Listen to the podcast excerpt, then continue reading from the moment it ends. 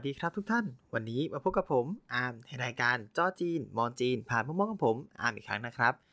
เป็นไงบ้างครับทุกท่านสำหรับอาทิตย์ที่ผ่านมา อาทิตย์นี้จริง ๆ ผมเองก็มีธุระปะปังมากมายเนาะงานก็ค่อนข้างจะเยอะพอสมควร เข้าสู่ช่วงสุดท้ายของเดือนกุมภาพันธ์และ เรากำลังจะ ก้าวข้ามผ่านไปสู่เดือนมีนาคม เดือนซึ่งไม่มีวันหยุดอะไรเลย ก็ ได้แต่หัวเราะแห้งๆ ก็สู้กันไปนะครับ ก่อนที่เราจะมุ่งหน้าไปสู่เมษายน เดือนที่เราจะมีวันหยุดกันยาว จะบอกว่ามากมายก็กระไรอยู่ สรุปว่าไม่รู้ว่าจะหยุดไม่หยุด โอเคครับ ก็ในเนื้อหาในวันนี้เราก็จะต่อจากคราวที่แล้วที่เราว่าผมได้ไป ชนบทเมืองจีนเนาะเราเล่ากันถึงขาไปเรียบร้อยแล้วตอนนี้ก็มาเล่าในช่วงถึงชีวิตที่อยู่ที่นู่นเป็นยังไงบ้างนะครับ ซึ่งอันนี้ก็ต้องวนกลับมาบอกกันว่า เป็นครั้งแรกจริงๆที่ผมได้ไปแบบสัมผัสชนบทจีนแบบที่ไม่ใช่ท่องเที่ยว ไปสัมผัสแบบสัมผัสจริง ๆ แล้วก็รู้สึกได้เลยว่าแบบเออ มันก็แตกต่างจากที่เราเคยไปท่องเที่ยวไปอะไรเนาะ เพราะว่าอย่างที่ว่าท่องเที่ยวก็จะต้องมี facility อะไรที่เหมาะสำหรับนักท่องเที่ยวใช่ไหมมันก็มันก็คือท่องท่องเที่ยวอะแต่ส่วนแบบการไปใช้ชีวิตจริง ๆ มันเป็นยังไงไปเริ่มกันเลย ก็อย่างที่ผมบอกนะครับ วันแรกผมไปผมเห็นอาคารตึกแบบตัวบ้านก็แบบเอิ่มอย่างเดียวจริงๆแล้วแบบไม่รู้ว่าเราจะไปทำอะไรตรงไหนดี เราก็แบบเราก็ยังไม่รู้เลยว่า เราควรจะต้องไปอยู่ ตรงไหนเพื่อความเหมาะสมเนาะด้วยความที่ว่าเราพกมารยาทแบบไทยเข้าไปนะคะได้นะ อยู่บ้านท่านอย่านิ่งอยู่ดายปั้นวัวปั้นควายให้ลูกท่านเล่น แต่ตอนนี้เนี่ยคือก็ไม่รู้ว่าจะปั้นวัวปั้นควายที่ไหนดี เพราะไม่รู้จะทำอะไรจริง ๆ คือเขาก็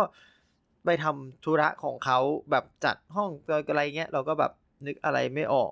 จะกวาดบ้านก็กวาดแล้วเพราะเขามีญาตินำมาก่อนแล้วนะ จะกวาดบ้านก็กวาดแล้ว จะถูเขาก็ไม่มีไม้ถู ก็แบบชนบทจีนก็เป็นประมาณนี้ไม่ถูกวาดอย่างเดียว จะทำอะไรล่ะข้างหน้ามีสวนผัก จะไปช่วยเขารดน้ำต้นไม้ ไปรดผัก ก็ดูเหมือนจะไม่มีอะไรเลย ไม่มีแบบไม่มีฝักบัว ไม่มีอะไรเหมือนบ้านเรา ก็ทำอะไรดีล่ะ สุดท้ายก็เลยหาที่นั่งจุ่มปุกหยิบมือถือมาแล้วก็นั่งเล่น คือมันทำได้แค่นี้จริงๆก็แบบวันแรกทำตัวไม่ถูก ก็จะประมาณนี้จนกระทั่งถึงแบบมือแรกนะฮะเป็นข้าวกลางวัน ข้าวกลางวันก็เขาก็กินกับญาติ ซึ่งก็มีหลายคนอยู่ วันนั้นจำไม่ได้ละก็หลักประมาณแบบเกือบเกือบสิบคนได้ทั้งหมดนะครับ ก็มานั่งรวมล้อมโต๊ะกัน แล้วก็กิน ซึ่งโต๊ะที่นี่ก็ไม่แน่ใจน่าจะเป็นโต๊ะเขาทำเอง ซึ่งมันไม่ได้มาตรฐานเท่าไหร่ คือเก้าอี้นั่งเสร็จปุ๊บ เอาโต๊ะวางแล้วเขาเหมือนมี top ข้างบนอีกอันหนึ่งที่เป็น top หมุนที่ใครไปร้านจีนก็จะนึกภาพออกใช่ไหมไอ้ตัวนั่นแหละ พอมาใส่ทั้งหมดปุ๊บเนี่ยเรานั่งไปเหมือนแบบโต๊ะเนี่ยขอบโต๊ะอยู่ที่คออยู่ที่คางคือสูงมาก สุดท้ายก็คือ ตัดสินใจยืนกินนะฮะ ซึ่งมันก็ไม่ได้เสียมารยาทที่นั่นหรอกแต่ก็ แอบรู้สึกแปลกๆนิดหน่อย มื้อแรกเราก็กินไปอะไรแฮปปี้ดีดาเสร็จใช่ไหมเสร็จก็มาตอนช่วงบ่ายอย่างที่ว่าครับ ไม่ต่างจากช่วงเช้าก็คือไม่รู้จะทำอะไร เราก็เดินไปนู่นไปนี่พยายามหาอะไรทำที่ที่ดูมีอะไร แต่สุดท้ายก็มักจะจบที่แบบว่าการนั่งเฉยๆ ดูมือถือรูดมือถืออะไรประมาณนี้ วันแรกปรับตัวไม่ได้เฉยๆ ก็วันแรกก็จะเป็นอย่างนี้คือไม่ทำอะไร คือตอนบ่ายเนี่ย พอเรากินข้าวเสร็จใช่ไหมไม่รู้ว่าจะทำอะไรเพื่อนก็ชวนไปแบบ เออไปไปซื้อดอกไม้ไฟไหมเราแบบว่าลงไปที่ตัวเมือง ต้องต้องเรียกว่าตัวที่จะเรียกว่าตัวเมืองก็กลายอยู่ในภาษาจีนก็เรียกว่าแบบเหมือนตัวอำเภอ เออ ก็ประมาณนั้นตัวไปลงไปตัวอำเภอ แล้วก็ไปซื้อดอกไม้ไฟกัน ก็แบบไปซื้อ ก็นั่งรถปูเลงปูเลงไปหน่อยหนึ่งแล้วก็ไปซื้อ ตอนแรกบอกว่าดอกไม้ไฟเนี่ย ในความหมายของบ้านเราคือตัวผมเองที่นึกภาพใช่ไหมคือก็รู้แหละว่าคนจีนตอนนี้เขาไม่ค่อยจุดประทัดกันแล้ว ก็มันก็เพราะมันไม่ค่อยมีอะไรอะ่ะแล้วแบบ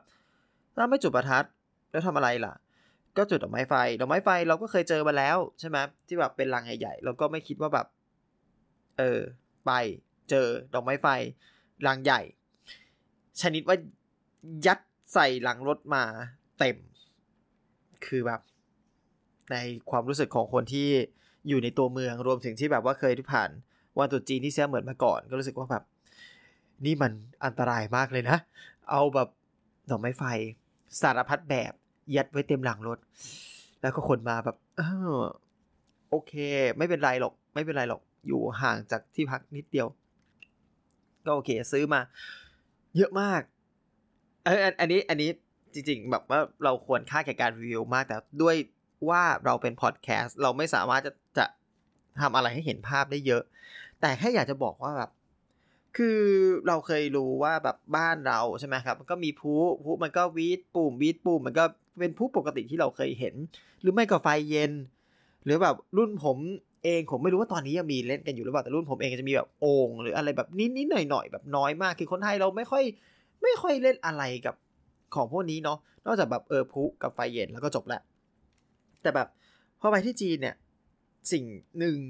ที่แบบว่านอกจากเสียเหมือนคือเสียเหมือนผมเจอก็ได้เล่นพลุทีหนึ่งก็พลุก็พลุจริง ๆ ก็พลุวิดปื้มธรรมดา ก็คือเราก็เคยเห็นในคลิปจีนมาก่อนครับโหจีนมีสารพัดรูปแบบ คือพลุแบบสารพัดอย่างที่คุณจะนึกไม่ถึง และไปที่นี่ก็เหมือนกันแบบนี่ขนาดว่าก็บอกบ้านนอกขนาดนี้ไม่มีอะไรทำขนาดนี้ลงไปที่ตัวอำเภอ ไปตัวอำเภอเนี่ยเจอร้านขายพลุเนี่ย คือก็มีพลุแบบนับสิบแบบสิบยี่สิบแบบได้อะคือแบบโหประเทศนี้กับพลุจริงจังมาก ในแบบในพลุในความทรงจำเราไม่พลุไทยก็เป็นพลุในการ์ตูนญี่ปุ่น ซึ่งมันก็ไม่ได้มีอะไรแบบพิสดารมากก็พลุวิดบึ้มจบ โอ้โหที่จีนนี่แบบ เฮ้ย มีพลุแบบพลุธรรมดา อ่าวิดบึ้ม มีพลุแบบ อันนี้ ที่เจอนะมีพลุแบบหางนกยูงจุดไปแล้วปุ๊บออกมาเป็นแบบโอ้รำแพนสวยงาม มีแบบมีพุแบบหมุนมีพุแบบเหมือนยิงปืนกลไอ้แกตลิงอะไรอย่างเงี้ย คือแบบยิงกันแบบปับปับปับปับปับปับแบบโหแบบคืออลังการมากมีทุกอย่าง ตั้งแต่ธรรมดาจนถึงพิเศษพิสดารแบบอันนี้ทำให้ผมทึ่งหนึ่งอย่าง แต่ก็ในใจก็ยังรู้สึกว่า มันปลอดภัยไหมนะ มันจะมันจะไม่ไหม้ใช่ไหม แล้วก็นึกสภาพว่าก่อนไป คือข่าวโรงงานพลุระเบิด บ้านเราก็เพิ่งจะจบไปก็แบบมันน่ากลัวมากเลยนะ แต่ก็นั่นแหละก็ซื้อกลับมาก็ไม่มีอะไรนะฮะ ก็มาจุดกันตอนเย็น ซึ่ง พอเราถึงตอนเย็นใช่ไหมครับ ก็กินข้าวเย็น กินข้าวเย็นกันเสร็จปุ๊บก็ออกมา ก็เริ่มเริ่มเล่นพลุเล่นไฟเย็น ตอนแรกก็เล่นไฟเย็นก่อน เริ่ม warm up warm up เล่นไฟเย็น ต้องบอกว่าด้วยบรรยากาศบ้านนอกอะครับ ซึ่งผมเป็นคนเมืองที่เราก็ไม่ค่อยได้เห็นอะไรใช่ไหมรอบนี้เราไปเจอบ้านนอกแบบบ้านนอกจริงๆซึ่งผมคิดว่าที่ไทยก็คงเป็นอย่างนี้แหละ ผมไม่แค่ไม่เคยไปอยู่แบบบ้านนอกบ้านนอกแบบแบบสงบอย่างนี้จริง ๆ แบบบนภูเขาหรืออะไร แล้วก็แบบคือสิ่งแรกที่แบบเปิดประตูออกจากบ้านไปหลังจากเข้าเย็นปุ๊บ เห็นแบบท้องฟ้าคือดาว ดาวแบบทั้งนั้น ในกรุงเทพเนี่ย มันมีโอกาสน้อยมากนะที่จะแบบเห็นดาวได้ขนาดนี้ มีเห็นก็น่าจะถ้าจำไม่ผิดก็จะเป็นช่วงโควิด ที่แบบก็ไม่มีใครออกมา ก็มีไฟน้อยหน่อย ก็เลยแบบจะเห็นดาวได้เยอะขึ้นหน่อยก็ประมาณนั้นแหละที่แบบโอ้เห็นดาว แล้วก็ทะเลถ่ายรูปกลับมาแล้วแบบ ก็ยังรู้สึกว่าก็ยังสวยมากๆ อืมมันก็เป็นข้อดีของ ต่างจังหวัดเนาะข้อดีชนบท อะ แล้วก็แบบพอเห็นดาวมากๆ มันก็คือมืดมากข้างนอกนี่มืดไปหมด ตอนไปเล่น ไอ้ดอกไม้ไฟเนี่ย ไอ้เล่นพลุเนี่ย ครั้งแรกก็คือเหมือนแบบไฟถนนเขาก็ยังไม่เปิด ยังไม่ถึงเวลาเหมือนไฟเขาเป็นแบบไฟตั้งเวลา เราก็ต้องแบบเอามือถือเดินไปส่อง แล้วก็อย่างที่เล่าไปในตอนที่แล้วฮะถนน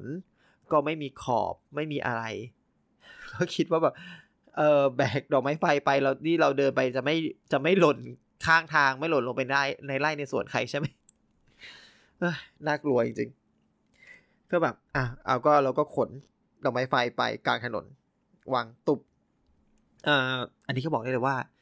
เขาก็จุดกลางถนนได้เนาะเพราะมันแบบอย่างว่ามันไม่มีไข่ไม่มีอะไร ไม่มีอะไรเลย แล้วก็เริ่มจุด โอ้แต่ละอย่างแต่ละดอก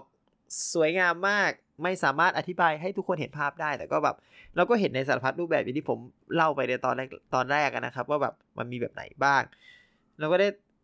ได้ดูแบบเล่นกันอยู่แบบประมาณแบบสิบยี่สิบนาทีเลย จริงจัง เล่นจริงจังกดรัวมาก อันนี้หมดเสียบอันนั้นต่อเปิด เปิดนี่เปิดนั่นต่อ ซึ่งก็ทำให้แบบว่าสัมผัสได้ถึงความแบบสวยงามของดอกไม้ไฟแบบจริงจังในระยะประชิดนะ ซึ่งในใจก็แอบกลัวว่ามันอันตรายเนาะแล้วเราก็อยู่ในเมืองมาตลอดเรารู้สึกว่าแบบเออการที่มีไฟมุ่งไฟไหม้มันไม่ใช่เรื่องดีแน่นอน แต่ก็นั่นแหละ แล้วก็เล่นกันไป ก็ชีวิตประมาณแบบสามวันเพราะอยู่ไปอยู่อยู่ประมาณสี่วันถ้าจำไม่ผิด ก็แบบจะเป็นประมาณนี้แหละฮะจากไม่มีอะไรตอนตอนเช้าเราก็หาอะไรทำไปเรื่อย แต่ก็ถ้ารีวิวจริงๆ ก็จะบอกว่าในในช่วงตรงกลางๆวันที่ 2 เป็นต้นไปเนี่ย ผมเองก็เริ่มแบบช่วย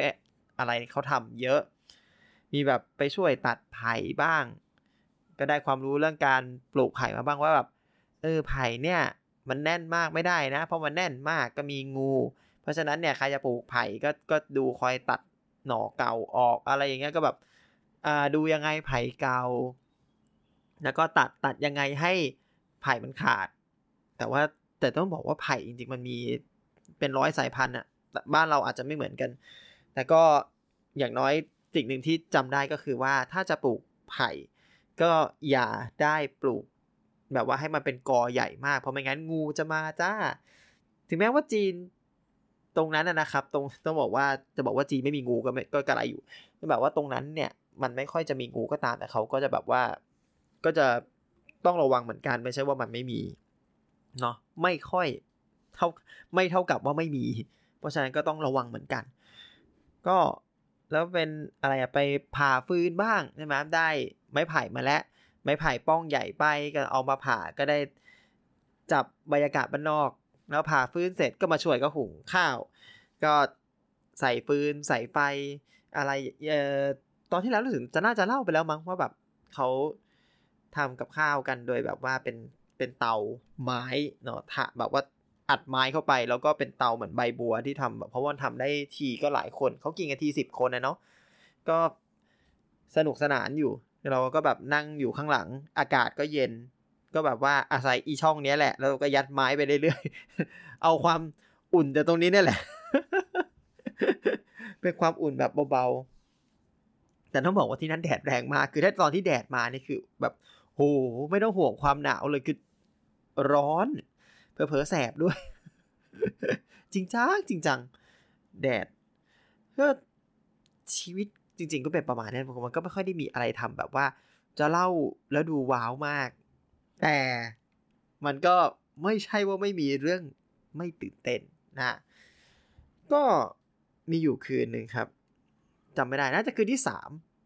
แต่ว่าในขณะที่เรากำลังกินข้าวอยู่ ทุกคนก็กำลังกินข้าวเย็นกันอยู่ ก่อนกินข้าวเย็นเนี่ยในวันนั้นเนี่ยเราก็มีการแบบไปเล่นดอกไม้ไฟอะไรกันนิดหน่อยใช่ไหมปุ๊บปั๊บปุ๊บปั๊บแบบว่าพอเป็นกระสายเพราะเดี๋ยวว่าเล่นตัวเล็กๆก่อน กินข้าวแล้วเดี๋ยวกลับมาเล่นตัวใหญ่ ก็ก็เลยอ่าไปเล่นกันก่อนนิดนึงแบบระบายของเพราะสต็อกเยอะมาก เล่นเล่นเสร็จปุ๊บเราก็มากินข้าวปิดประตูอะไรเรียบร้อยอ่าบอกว่ากันลมหนาวกำลังเมื่อทุกคนกำลังแบบว่ากินกันกินข้าวกันอย่างแบบอร่อยอร่อย สักพักได้ยินเสียงเคาะประตูป๊อกป๊อกป๊อกอ่าก็แบบว่าเขาเลยเปิดไปดู ก็เป็นแบบว่าเพื่อนบ้านมา บอกว่าไฟไหม้ทุกคนแบบเฮ้ไฟไหม้คือแบบ แล้วก็มองไปทางขวา ทางขวาของบ้านจริงๆก็ห่างกันไปพอสมควรนะครับ ก็จะมีแบบว่ากองที่เป็นแบบว่ากองถังถังขยะ แล้วก็มีขยะไว้อยู่ ซึ่งมันไม่มีใครเก็บในช่วงนี้ เพราะว่าทุกคนก็หยุดตุจีนกันหมดเลย เพราะฉะนั้น หน่วยงานต่างๆ ก็หยุดทำงานใช่ไหมขยะก็จะกองไว้ตรงนั้น ซึ่งรวมถึงไอ้ที่เราเพิ่งจุดไปเมื่อกี้ด้วย เราก็ไปไว้ตรงนั้น ก็แบบ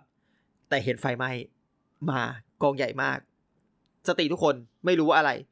ปั๊บทุกคนรีบหาถัง ทุกคนแบบว่าโกยหาถังกระจายกันสิบสิบคน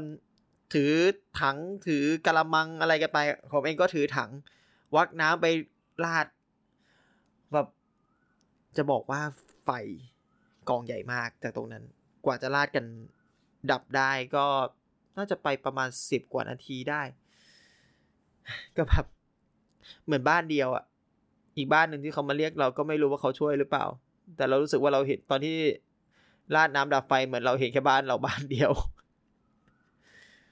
ก็ไปช่วยกันดับไฟ ประสบการณ์ดับไฟ